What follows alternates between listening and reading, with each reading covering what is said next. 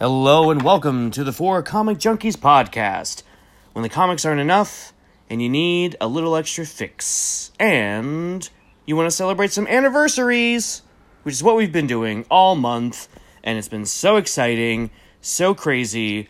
I feel super old, but hey, it's all it's all good because some of this stuff ages like fine wine. Sometimes it doesn't, No. But- Sometimes you look back and you're like, liked that at one point. but you know it's okay we still you know we still like what we like for whatever reason um so returning guest today corey ferraro what's up corey hey, how's it going, everybody? Thanks for having me again, JJ. of course of course um it's always exciting uh getting you on the show i think you know we think a lot alike when it comes to some of uh all this geek stuff and um and even if we don't we can still have a good time talking about it Um, so today we're talking about the 15th anniversary of Revenge of the Sith, which uh, crazy. it's funny, you know, I, I said this in a previous episode.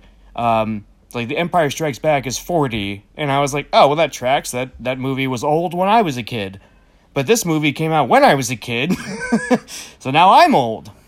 Yeah. Um, I remember when this movie came out, um, you and I talking about it, and basically, uh, our overall thought was, you know what, this basically did better. This was the movie we were waiting for with the prequels. And it kind of made the other two movies, in a way, sort of obsolete because it's like, well, this is what I wanted anyway. We got to see the fall of Anakin Skywalker and the rise of the Sith and the fall of the Jedi and Obi Wan going into hiding and blah blah blah. You know, um, the rise of Darth Vader, so to speak, Excuse me.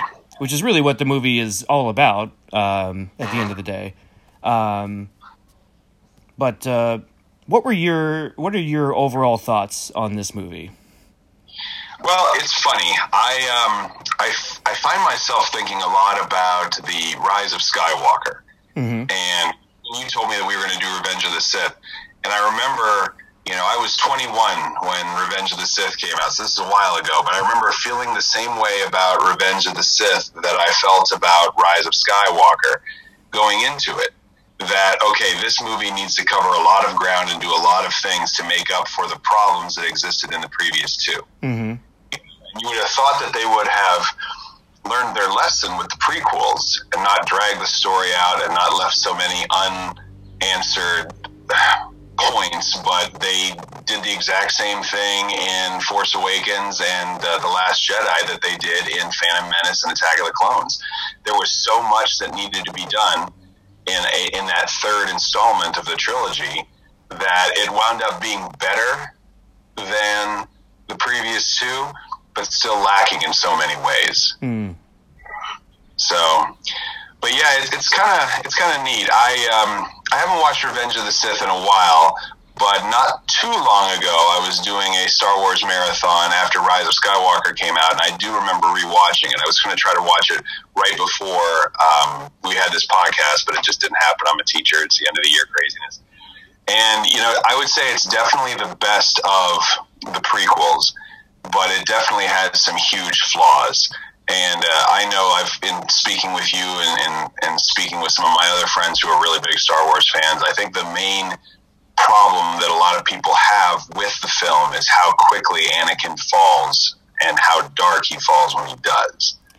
You know? It's uh, I, I will say that I thought that his fall was it was better written in this film than in Attack of the Clones. Whereas I didn't find his transition from episode one to two very believable. I think the 10 year time gap didn't help anything. I think it, it would have been better if Hayden Christensen had been Anakin the entire time.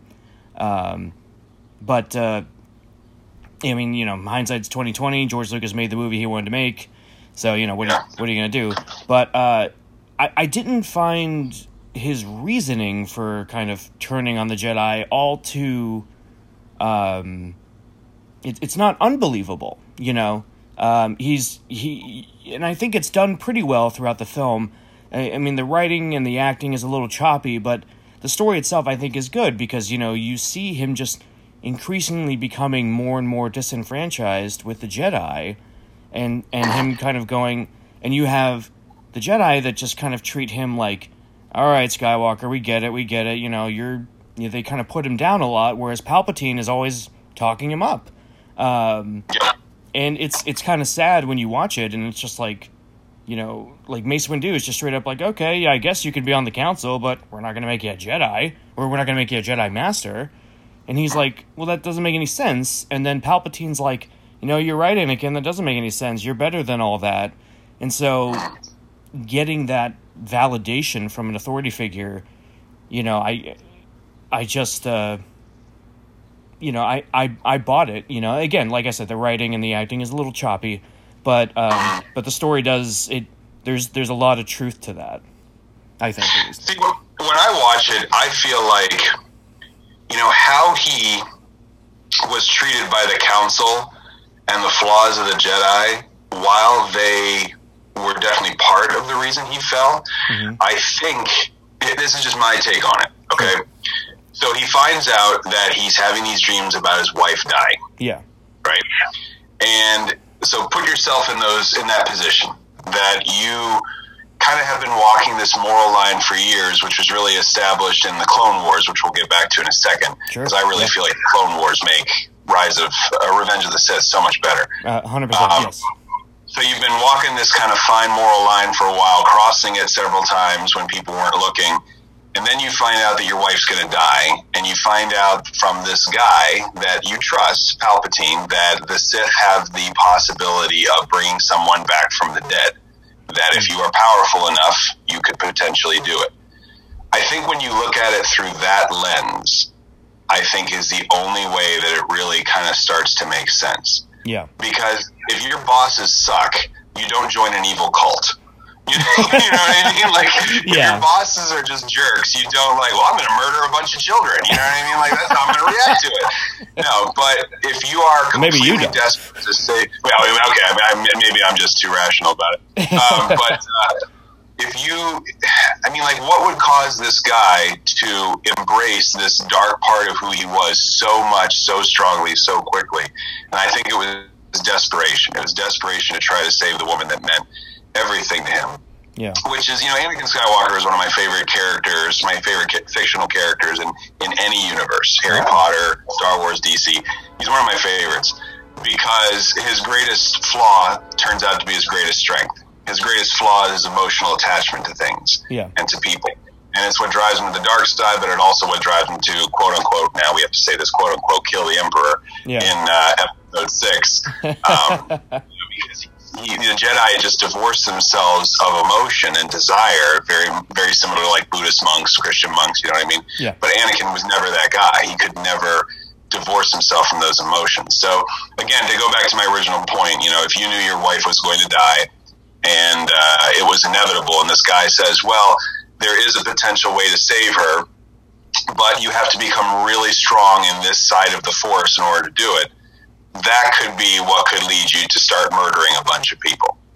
And then when he goes to that length and starts murdering all those people and then is lied to, sort of lied to by Palpatine, when Palpatine says, well, your rage is what killed her, because, you know, you could you could argue. I, I hate the whole died of a broken heart thing, so I'm going to say that she died due to complications during the pregnancy from when he force choked her. I'm just going to go with that. I, I believe that, yes. so when he finds out that, you know, in the process of embracing this dark side of him, he might have been the one that actually killed the woman he loved.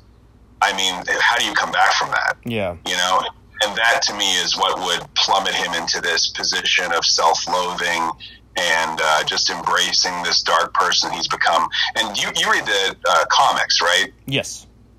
Yeah, you know, you see that. They've done so well with that in some of the Star Wars comics where mm. He knows the Emperor's a liar.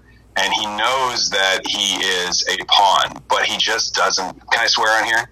Yeah, go ahead he just doesn't give a shit. He's yeah. he's done so many terrible things that he's gotten to the point where he hates himself and hates everything so much that he just doesn't care. Yeah. And then he finally finds something that he cares about in Luke when he finds out that his his son is still alive, and then of course the rest is history. But Yeah. So when you look at it in that kind of huge lens, I think it makes a little bit more sense. And then, you know, to go back to my previous point, um, you know, the Clone Wars really flushes out that idea of how Anakin has been pushing the boundaries for years and doing things that, you know, a dark side person would would do. You know, taking life when a Jedi might not, lying and manipulating when a Jedi might not.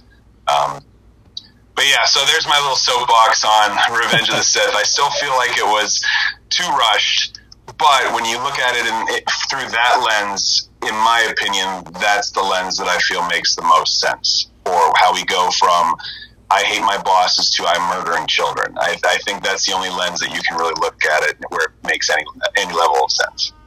Um, What do you think? of that?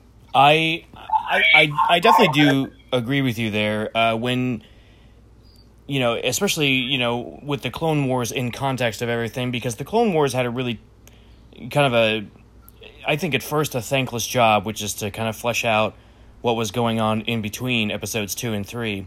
And I think that um, while the first season I didn't really care for too much, um, it was a little too campy.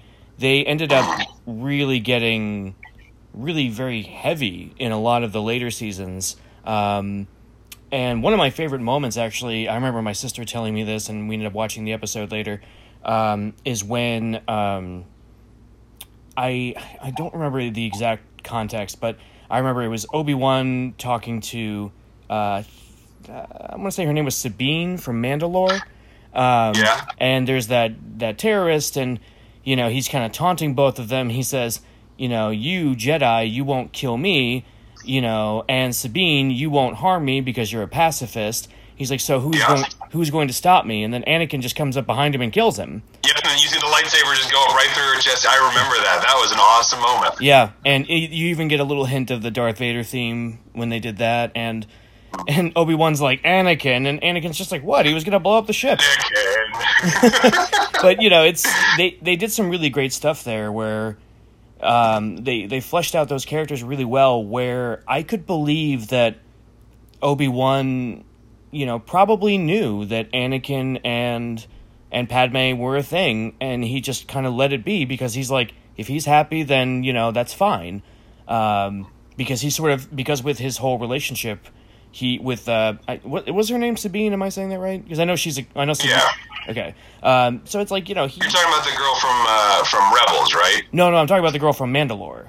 Um, Oh, okay, yeah. Sabine is the girl from the Rebels Oh, show, right. isn't she? Uh, Yeah. I know. I know who you're talking. It's the girl that like. Um, she was the pacifist on Mandalore. Established that her and Obi Wan had a relationship. Yeah, I can't remember what her name is. Yeah, um, but but anyway, um, she uh, so you you saw that Obi Wan, you know, and he even admitted he was like, if you had given the given the word, I would have left the Jedi Order. Um, and I remember seeing that episode and kind of just going, that's that's really really good because it puts it, it like retroactively makes Revenge of the Sith better. Um, Yep. and I think that one of the best lines in the movie.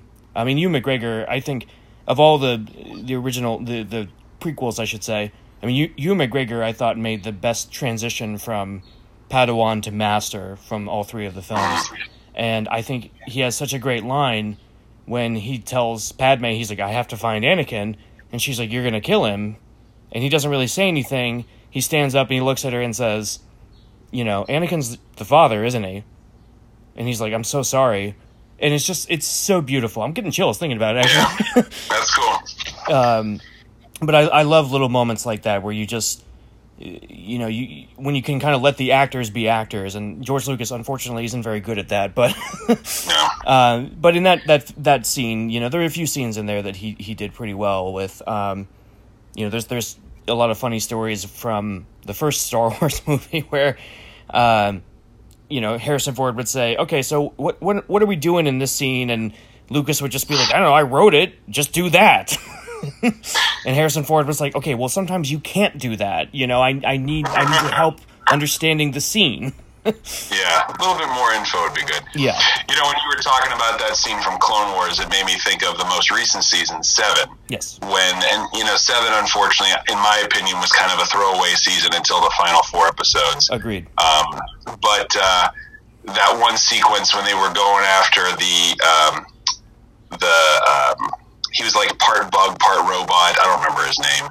I should really start doing some research before I before I come on here. We should know the and, names. You know, everybody's out of the room, and, and Anakin's in there with this guy, and Anakin just flat out tortures him. Yeah. You know what I mean? Tortures and kills him. Yeah. Um, so, yeah, I mean, because you you figure that was one of the coolest things about the seventh season of Clone Wars is that it took place, you know, in those final moments of, you know, Revenge of the Sith, which was pretty cool. Like Yeah. you could see you could see the things happening that were happening in Revenge of the Sith during the course of that season.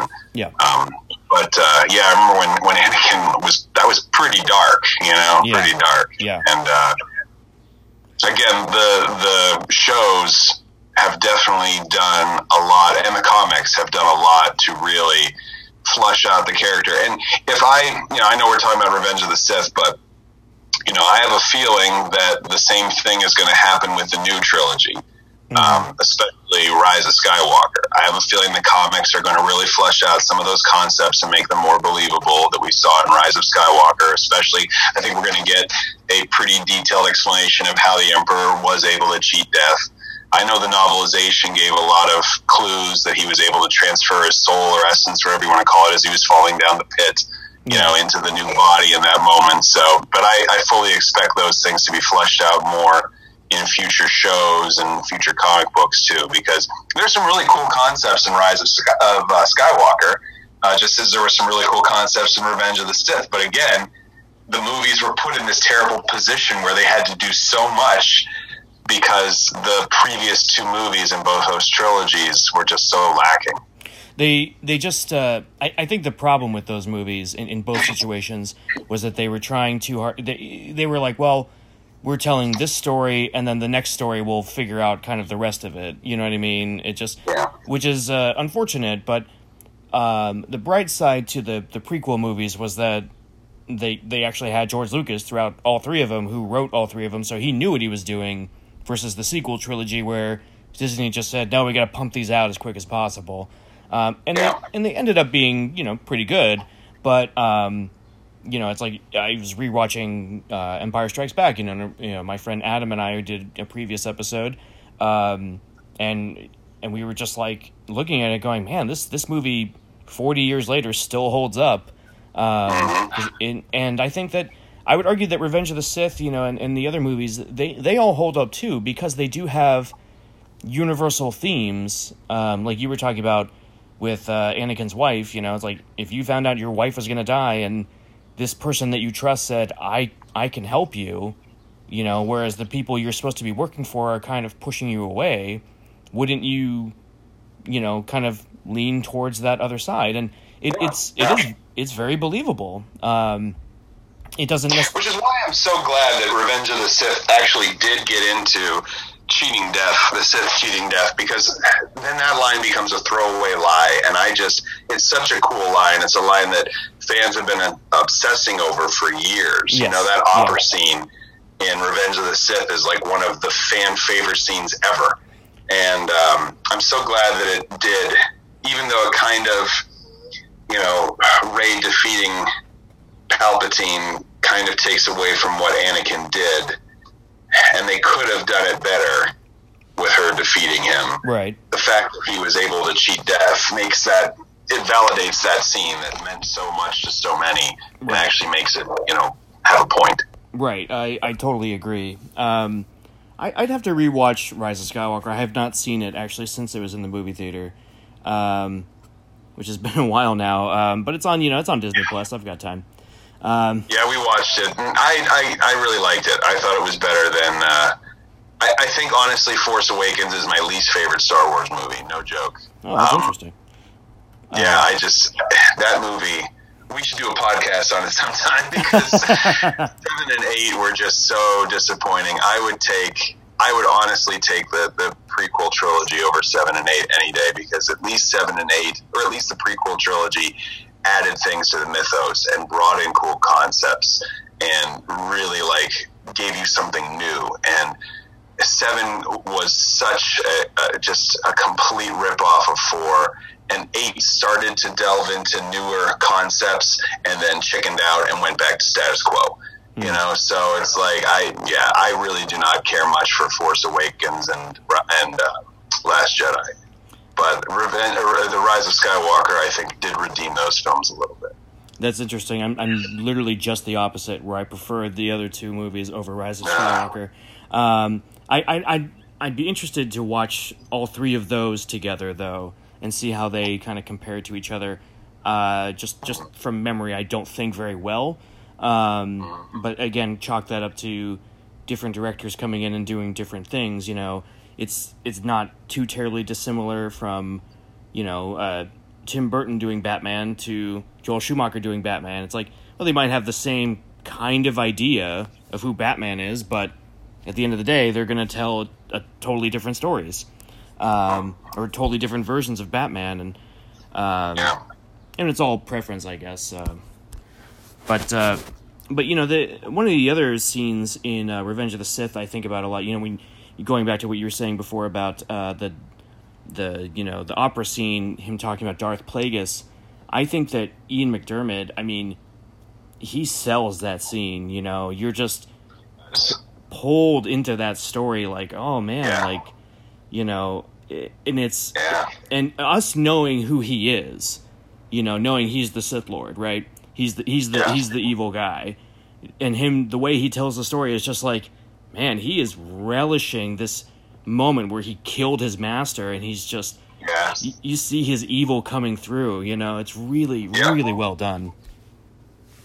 You know, one of the I think overall, like it's an overarching problem in the Star Wars films is that they don't really get into characters' backstories very well. Yeah, You know, and, and when they do, it's kind of lip service. Like when they all of a sudden establish that Poe is part of a spice runners gang on this planet and had a romantic relationship with this girl wearing a visor. You know what I mean? Like it was Yeah. just thrown in there um, because they probably felt like they had to do something, and people were just drooling over that that sequence um, in the the opera house because you know these characters mean so much to us yeah, and you know any little tidbit that you can get on them is so important you know and, and again that's another reason why i take the the prequels over the um, the the sequels is because you know you do get that backstory of Anakin Skywalker. Yeah. I mean, think about what think about what Darth Vader was prior to the prequels. He was just this bad, bad dude, you know, who had a kid, who who at the end made the decision for his kid. Like he was still cool, but knowing that story for as flawed as the prequels were, knowing the story of what he went through and why he became what he did, just gives it so much more. Uh, it makes him such a cooler character. For as many flaws as there were, you know, it makes Yeah. it so much better. So, yeah, there you go. Another another soapbox moment. no, no, totally. Um, I, I, I definitely agree with you there that getting, you know, the, the characters we learn the most about are throughout all nine films. Really, are Luke and and uh, and Anakin, um, and well, I guess uh, Ben as well. Ben Solo, I should say, Kylo Ren. Um, so those three characters are the only ones we really learn a lot about. Even three movies in, we still don't really know much about Rey, um, other than she's a Palpatine. Uh, we don't know, you know, we don't really know anything about Finn other than he was drafted in when he was a baby uh, to be, you know, brainwashed by the First Order, uh, which again is a really very dark, twisted story that they just did did not elaborate on, which I think they ultimately could have. And but you know, Finn. Finn was definitely, in my opinion, the best part of seven, and then they did nothing with him in eight and nine. yeah, Nothing. They Oh, it was just so disappointing. it, it was and and i think that you know with poe it was like uh, what was interesting about him was him being kind of the the han solo of of the new movies where he's just you know rash and impulsive and he's very uh i actually really love the the beginning of episode 8 when uh you know leia's like okay you did a good job now come back and he's like no no no we're, we're gonna finish this and you kind of see and i thought they did that scene really well where they you get to see both sides of their story where he says hey you know we you know we stopped that we stopped the dreadnought you know there's a, there were a lot of heroes on this mission and leia just goes dead heroes and it's like you know, she has she has the great line where she says, "Get your head out of your cockpit." Um, uh, which uh, side side note, uh, I saw a funny thing on Twitter where it was like it was like you know Princess Leia, your Carrie Fisher is showing. Um, uh, you know, set when you look at the, the the new movies, you know, Seven again was just a story. Yeah. With that introduced a lot of concepts that explain nothing. Pretty much. And then eight was like all character development, but didn't didn't advance the plot, the overall plot of the story at all, and didn't answer hardly any questions that had been given. Mm-hmm. And so nine tried to advance the plot that was so far behind from seven and eight. I mean, it was no matter even you know people were drooling all about that other script that existed of nine, and I, I I'll be honest with you, I saw like some of the spoilers of it, but um, I didn't even bother reading it. Like, why obsess about a movie that didn't get made? There's clearly a reason that this movie didn't get made, and even if that was the version they would have chosen, um, it would have still been super flawed and super rushed and, and, and things like that. And I'm glad Ben got uh, went good at the end. I agree. You know, can you imagine a, a, Star Wars trilogy ending on such a tragic, dark note? I I just can't that. I thought about that too, actually. Where actually I I came around to that way of thinking though because I kept thinking. I don't think they should redeem Kylo. I, I think it'd be more interesting if he stayed evil. But then throughout Rise of Skywalker, I was like, I was like, no, no. I, I, I thought his redemption was handled really, really well. Uh, yeah. And it's like I can't. I I saw a video online of when he shows up on the on the Sith planet. The, again, the names are escaping me. Um, and it's it's to the tune. I'm sorry. Exegol. Exegol, yes, okay, and it's to the tune of "I Need a Hero." I need a hero. I did see that video yeah, as well. I love, I love, that. I'm like, this should just be in the movie. this is way That's better hilarious. than the actual movie. um, but but I I liked that because it, again I thought it was a good. It was a good flip to the Anakin story, where you know we all knew that Anakin was gonna go was gonna go to the dark side, um, but it was interesting to see Anakin struggling with the good and uh, with the light and the dark side. Um, and ultimately, yes, we know he's going to fall to the dark side, but even not knowing, I think it, the movie's painted pretty obvious that he's going to go that way. And I think that the sequel movies did a really good job of doing just the opposite with Kylo, where he was very, like, trying very hard to push away his light side, but ultimately he went back to it. Um, the little uh, you know, I'm like realizing as I'm saying it, and I'm excited to watch it again. Um, but it's, good. It's not bad, man. It's yeah. not bad. It has its flaws, but I think it saves the the uh, the sequel trilogy. Um, yeah, I'll, I'll I'll I'll have to definitely give it another shot here. Um, it's it's it's interesting, like going into uh, almost every movie I go into nowadays. I I don't have any expectations I just say like, look, the movie's going to tell me what it is, you know, because if I go into like for example, if I went into Joker thinking that there was going to be like a Batman cameo or something, I would have been super upset, you know. But I went into it going, I don't really know what's going to happen other than Arthur is going to become the Joker, and I'm excited to see how they do it. And I ended up not being disappointed with the movie. Um, that said, that there are movies that I, I don't have expectations for that that do disappoint me. Um, which but I'd rather go in being disappointed by the movie itself rather than what I want the movie to be. You know what I mean? I agree. Yeah. And I it's agree. it's very uh and I think there's far too many people that go into these movies thinking like you know, oh well, you know, they they need to do this with the movie and they need to bring back Darth Vader to show up in the end of Rise of Skywalker or whatever. I don't know. Just throwing a random dumb thing out there that I've that I've actually seen, and I'm just like I'm like yeah, but like would that be in service of the story? You know, like uh, yeah, and and Revenge of the Sith, you know, it was in service of the story to show Anakin's fall, the the way he's like you know from being disenfranchised with the Jedi, from the the Clone War is kind of taking its toll on everybody there, um, from the Jedi to the galaxy itself um, and I think that it's, and you know, how true is it to our world today? The scene when um, Palpatine is talking to the Senate, and he says, "You know, look at what they did to me. This is how we're gonna go forward. I'm making it the Empire, and you know." That's that's just the way it's to be from now on, and they're all clapping and cheering and going, "Yeah, you know this this is our leader. We gotta trust him. This is right." And and then you have like Padme and Bail Organa just you know looking at everything around them, going, you know, what the hell is going on? Yeah, And yeah, it's- rings rings true a little bit today. I think. Yeah, 15, 15 years early, or maybe eleven years early if we want to go back to twenty sixteen. But You know, this whole space force that Trump is doing, maybe it's a cover for uh, Death Star. I, you know what? That I remember when Obama was in office. There, do you remember that when there was like a petition to get a Death Star made, and No. and and the White House actually wrote a letter saying like, well, we appreciate everyone's candor, but it would cost like, it was it was like in the, it was like in the ten digits of what it would cost. I um, just wanted, I would have wanted to have be, been there when, like, somebody from the White House went to the head White House account and say, "Look, I want you to run the numbers on what a Death Star would cost us."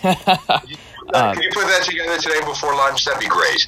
Um, have you? I, I know you're not you're not a huge Family Guy fan, but there's a the the the Family Guy Star Wars parodies. Um, there's a really good scene in in the first one they did where um, they're looking at a map of the Death Star and and they're like, okay, so we got to get to the the prison uh, to the prison's uh, cells. It's like, okay, uh, all right, where are we now? We're we're we're over here by the J.C. Penney's. Okay, and what's what's and okay, so we're on the third floor. Yeah, yeah. Uh, well, we parked on the fifth floor, uh, over by the over by the Auntie Anne's pretzel stand. Like, okay. That Um, reminds me of Spaceballs with all the, the, the mall stuff closing at the end there. when Mega Maid was going in self destruct mode. um, when he says prepare ship for ludicrous speed, he says, Ludicrous speed, go! he's like he's like cancel the three ring circus. oh man, That's awesome. oh, but uh, you know, The 10th Star Wars film. uh, what's that? The 10th Star Wars film. Yeah. Spaceballs. It uh, a hundred percent yes. Apparently, even George Lucas is a fan of it. So, um, That's funny. But um, and getting back to uh, Revenge of the Sith, you know, I obviously one of the big like attractions to the film was the final fight between Anakin and Obi Wan, um, which I have to say, uh, back then I did have high expectations for, and I was not disappointed. I even Yeah. even now I think that that fight is, I mean, first of all, it's choreographed, it's, badass, but it's it's also just so it's so emotional because you know just a like an hour beforehand like movie time you know they were they were saying goodbye they were friends and you know and, and anakin you know has a great line with obi-wan where he says master i want to apologize. I've disappointed you. I, I could have been better you know and and obi-wan's like you know don't even worry about it. You know you're a great man you know i i'm very proud of who you've become and then you know they go their separate ways and then the next time they see each other they you know it's to the death Yeah. um it's and it's uh and again i think that uh like i said ewan mcgregor you know he's the shining you know shining star of all three of those films he's Oh, yeah. he sold that that end speech yelling at anakin so well where you know you know back i remember going to the theater and just like crying my eyes out going like you know i didn't want this to happen you know it's like i mean i knew it was going to happen obviously but it was didn't make it any less heartbreaking when it did happen Yeah. Yeah, he, Ewan McGregor was awesome. He was absolutely awesome. he i I really hope his solo show happens. Aren't they talking about either doing a movie with him or a show with him? they i think they're doing like a mini series um that they were rewriting and then coronavirus ruined our lives so Yeah. so who knows when anything is happening now um although I, I, apparently they're already done with season two of mandalorian they're doing like post-production on it um, That's cool. yeah and uh, i mean some things are kind of slowly but surely getting back to normal um but uh Did you did you read any of the comics with um, that talked about when Obi Wan was on the planet watching over Luke? Um, I remember reading one a long time ago that's no longer canon when like Darth Maul came back and he and Obi Wan fought, uh, and Luke was like you know like a toddler at that point. That was interesting. This is the ones I'm referring to are the ones that have occurred since the, the, the Disney takeover, so they're they're technically canon. Oh, okay. And like you know, when when um, Obi Wan's kind of watching from far away and he's protecting Luke, and then you know I remember when Ben comes up and just starts yelling at Obi Wan, you know, saying, "You keep this nonsense out of out of our lives. You stay away from my son." You know, just just awesome moments there. Mhm. And um, you know, again, that goes back to that point I made earlier. It's like Star Wars throws these great characters out there, Yeah. and then just just criminally never gives us enough information on them. Yeah. You know, look at Darth Maul, cool guy, made amazing because of Rebels and um, Clone Wars. Absolutely. You know, um, Dooku was just had some awesome moments in the comics, uh, and uh, Boba Fett. You know, look at Boba Fett, how he's become a fan favorite. You know, over the years, and Yeah. really prior to Solo, we didn't know anything about Han Solo. Right. Right. You know, it's kind of mind-boggling to me. It's like, wow, I sat, I sat on liking Han Solo for so long and knew nothing about him. Yeah. You know, minus what the movie showed and a few things here or there, and then we finally got the movie, which I liked. I know a lot of people did not like Solo. I thought it was great. Um, I enjoyed but, it, yeah. uh, you know, it's interesting how Star Wars does that. They give us these characters, and they or they give us a storyline, and they just don't tell us or give us enough. But thank goodness for the shows and the comics that are done well to really flush out those elements in the series. I I constantly tell people, you know, it's it's interesting to me, um, and I thought about this a lot when it comes to like Batman the animated series, where it's like it's sort of dismissed because it's a cartoon, it's for kids, you know, it's Batman. It's like it's like yeah, but nobody says that when we're talking about The Simpsons or King of the Hill. You know, those are made for adults. Um, but I watched The Simpsons when I was a kid, and I loved it. I still I I watch it on Disney Plus. You know, the first few seasons, I am in I'm still laughing my butt off all these years later.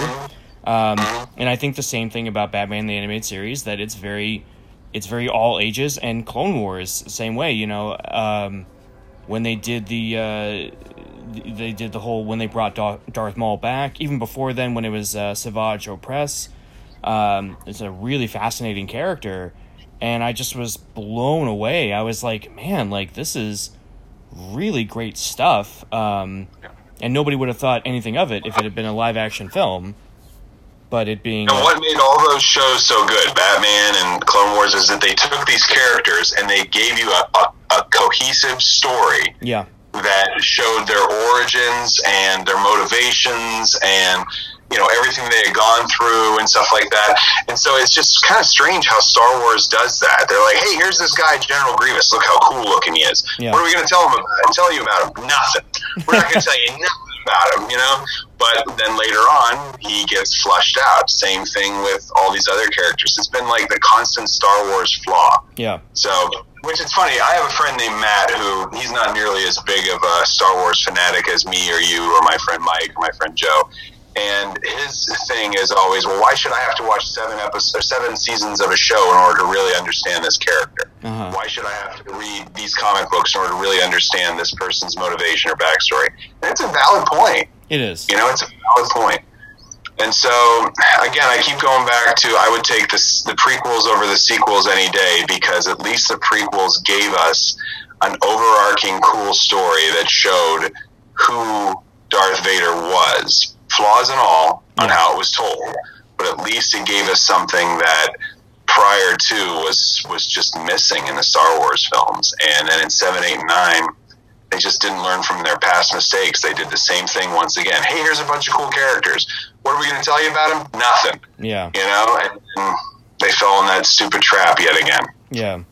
It's uh, it's unfortunate, you know, but I I do look forward to. I, I'm sure there will be uh, more comics, more shows. Um, you know, I mean, uh, once you know, I mean, uh, the Mandalorian, I I really enjoyed. Um, which I was, Oh yeah, it was fantastic. which I was kind of surprised by. I was, I mean, I was excited for it, but I was also a little bit like, I don't like, you know, so many movies nowadays do this, and and J.J. Abrams, you know, doing Star Wars seven and nine, he's one of the worst at it. It's like we have to have this veil of secrecy up until the movie comes out.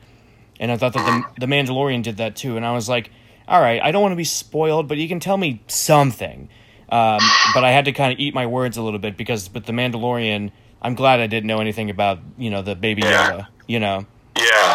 um, Yeah, I'm really excited to see what they do in season two. I love that the the dark saber is there. I love Yeah, that yeah. uh, you know people are talking about maybe Ahsoka Tano will show up, maybe Boba Fett will show up. I hope they all show up. yeah, You know, some people get all whatever. They're like, oh, they're just throwing in characters that you know we've already had before. Why are they doing that? If I can learn more about these characters that I love, I'll take it. Yeah, You know, if you give me more story about characters that I absolutely love, I will take it yeah. you know, any day of the week. So I don't mind if those people show up. I really hope they do, actually. Uh, I I totally agree, and it's it's interesting watching. You know, like you said, they that's such a great story with Anakin. We learn his backstory in episodes one, two, and three. Um, I thought we don't we don't learn a whole lot about his backstory, although I don't think we really need to with Obi Wan. Um, obviously, he's just you know he was inducted into the Jedi when he was a boy, and he you know trained under Qui Gon Jinn. Um, and then uh, you know it, it, it's interesting watching episode three and then watching episode four and seeing you know how they kind of tie together in a way um, i i really enjoyed that aspect of it i remember having like a marathon where i watched all six movies and how they kind of tied together and again them all being george lucas they tied together a heck of a lot better than the sequels do now But Yeah. um, d- did you see? I think you might have shared it on Facebook, or I shared it with you. It was the the Doctor Manhattan meme that was like, "It is May 1983. I am watching the last Star Wars movie. It is May 2005. I am watching the last Star Wars movie. It is May or it is December 2019. I am watching the last Star Wars movie." no, but that's funny. yeah, yeah. I'll have to find that one and send it to you. Uh, that's a Well, that's a they're, they're already talking about doing more movies again. They're talking about the guy who um, uh, was Korg. He directed Jojo Rabbit. What's that guy's name? uh, take Taika Waititi. Yeah, they're talking about him doing uh, a possible trilogy or at least a movie. And I mean, based on those things I just mentioned, I, I absolutely loved uh, Jojo Rabbit, and I, I like what I've seen from this guy. So I um, I wouldn't necessarily mind it. I highly recommend What We Do in the Shadows, um, the movie and the TV show. He's he's he stars in the movie and the TV show. He's the producer and writer on, and it's it's one of the funniest damn things I've ever seen in my entire life. Really, Uh, I'll yeah. check it out. But I mean, Jojo Rabbit, I was blown away by. I loved that movie. Um, Yeah, it was pretty intense. Um, the first half hour of that movie, I was sitting there laughing at things, going, "Oh my gosh, did they just say that? Did they just do that?" And then once the shock humor was done, it segued into a really nice, touching, cool story. very very So- very poignant, and I Yeah, just despite it taking place, you know, 70 years ago, I found it to be just as relevant, you know, which is unfortunately a little sad, but I think Yeah. but that's that's the great thing about art in general, and I think that that Star Wars does that really well. Um, you know, the whole idea of the the movies was you know, obviously it's good versus evil, and I like that the prequels they they muddied those waters just a little bit. They said, you know, well, this is when you're told this is what's good your whole life, and then you have somebody else that challenges that. You know, the Jedi are telling Anakin, no, this is good, this is right, but they treat him like garbage, and then you have Palpatine who treats him well. You know, you you could watch that and go, you know, and he has a good line where he says, you know, from my point of view, the Jedi are evil, and and Obi Wan just kind of can't believe it, and it's not until like Return of the Jedi, he says, you know, Luke says like you told me my father was murdered, and he says, well, what I told you was true from a certain point of view. You know, it's like it's sort of how he reconciled it after all those years. Um, and then when he has when he was just a ghost living on a swamp planet, he was like, I guess, you know, this is this is how it is now.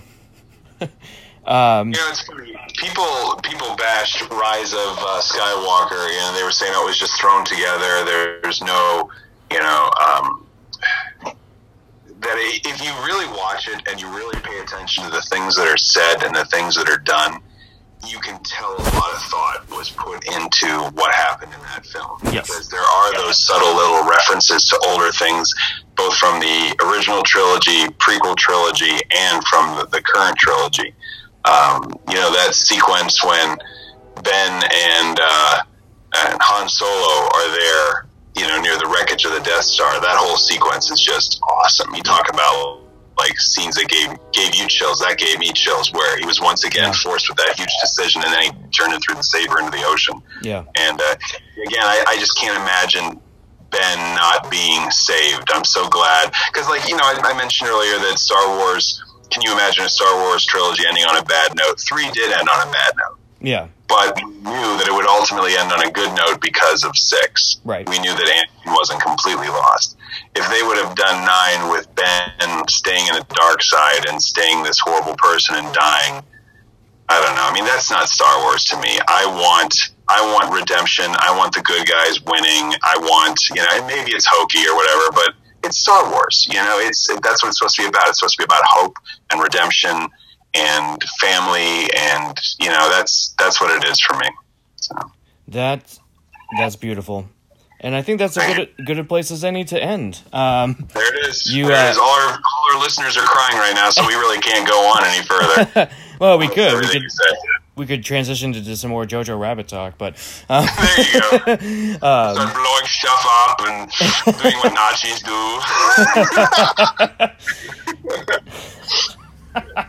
uh, oh, what a great movie. Anyway, Apparently things are not going very well, but I'm told we're doing good. So it's like so yeah, that's that's fine. Um, oh goodness. It's like, uh, Heil Hitler, Heil Hitler, Heil Hitler, Heil Hitler. which apparently is historically accurate from what I heard. I, I did not I did not know that, um, but that was interesting. oh my goodness. Uh, well, Corey, thank you so much for joining us again. Um, it's always a blast to have you on the on the on the show, and um, you know, like I said, you know, it's uh, you know, I've said this to Jesse too. We just this is just us normally talking. It's just now we're just Yeah, right. recording it. So, Now we're sharing our stupidity to the whole world. um, it's not all stupid. Um, No, it's like ninety-eight percent stupid. But if you can get that two percent, if you if you if you make yourself listen long enough to get that two percent, good for you. we appreciate your patronage. We appreciate that. Keep tuning in for that two percent. yeah, totally. um, So uh, again, Corey, thank you so much for joining us, and uh, we'll we'll get you back definitely soon. Uh, there's so much stuff coming up, you know. With there's always going to be more Star Wars stuff coming, and you know we got the Batman coming out next year. I'm sure you and I will be gushing over that. Um, Oh my gosh, yeah. and uh, so we're gonna we're gonna sign off now, and to all you comic junkies out there, may the Force be with you.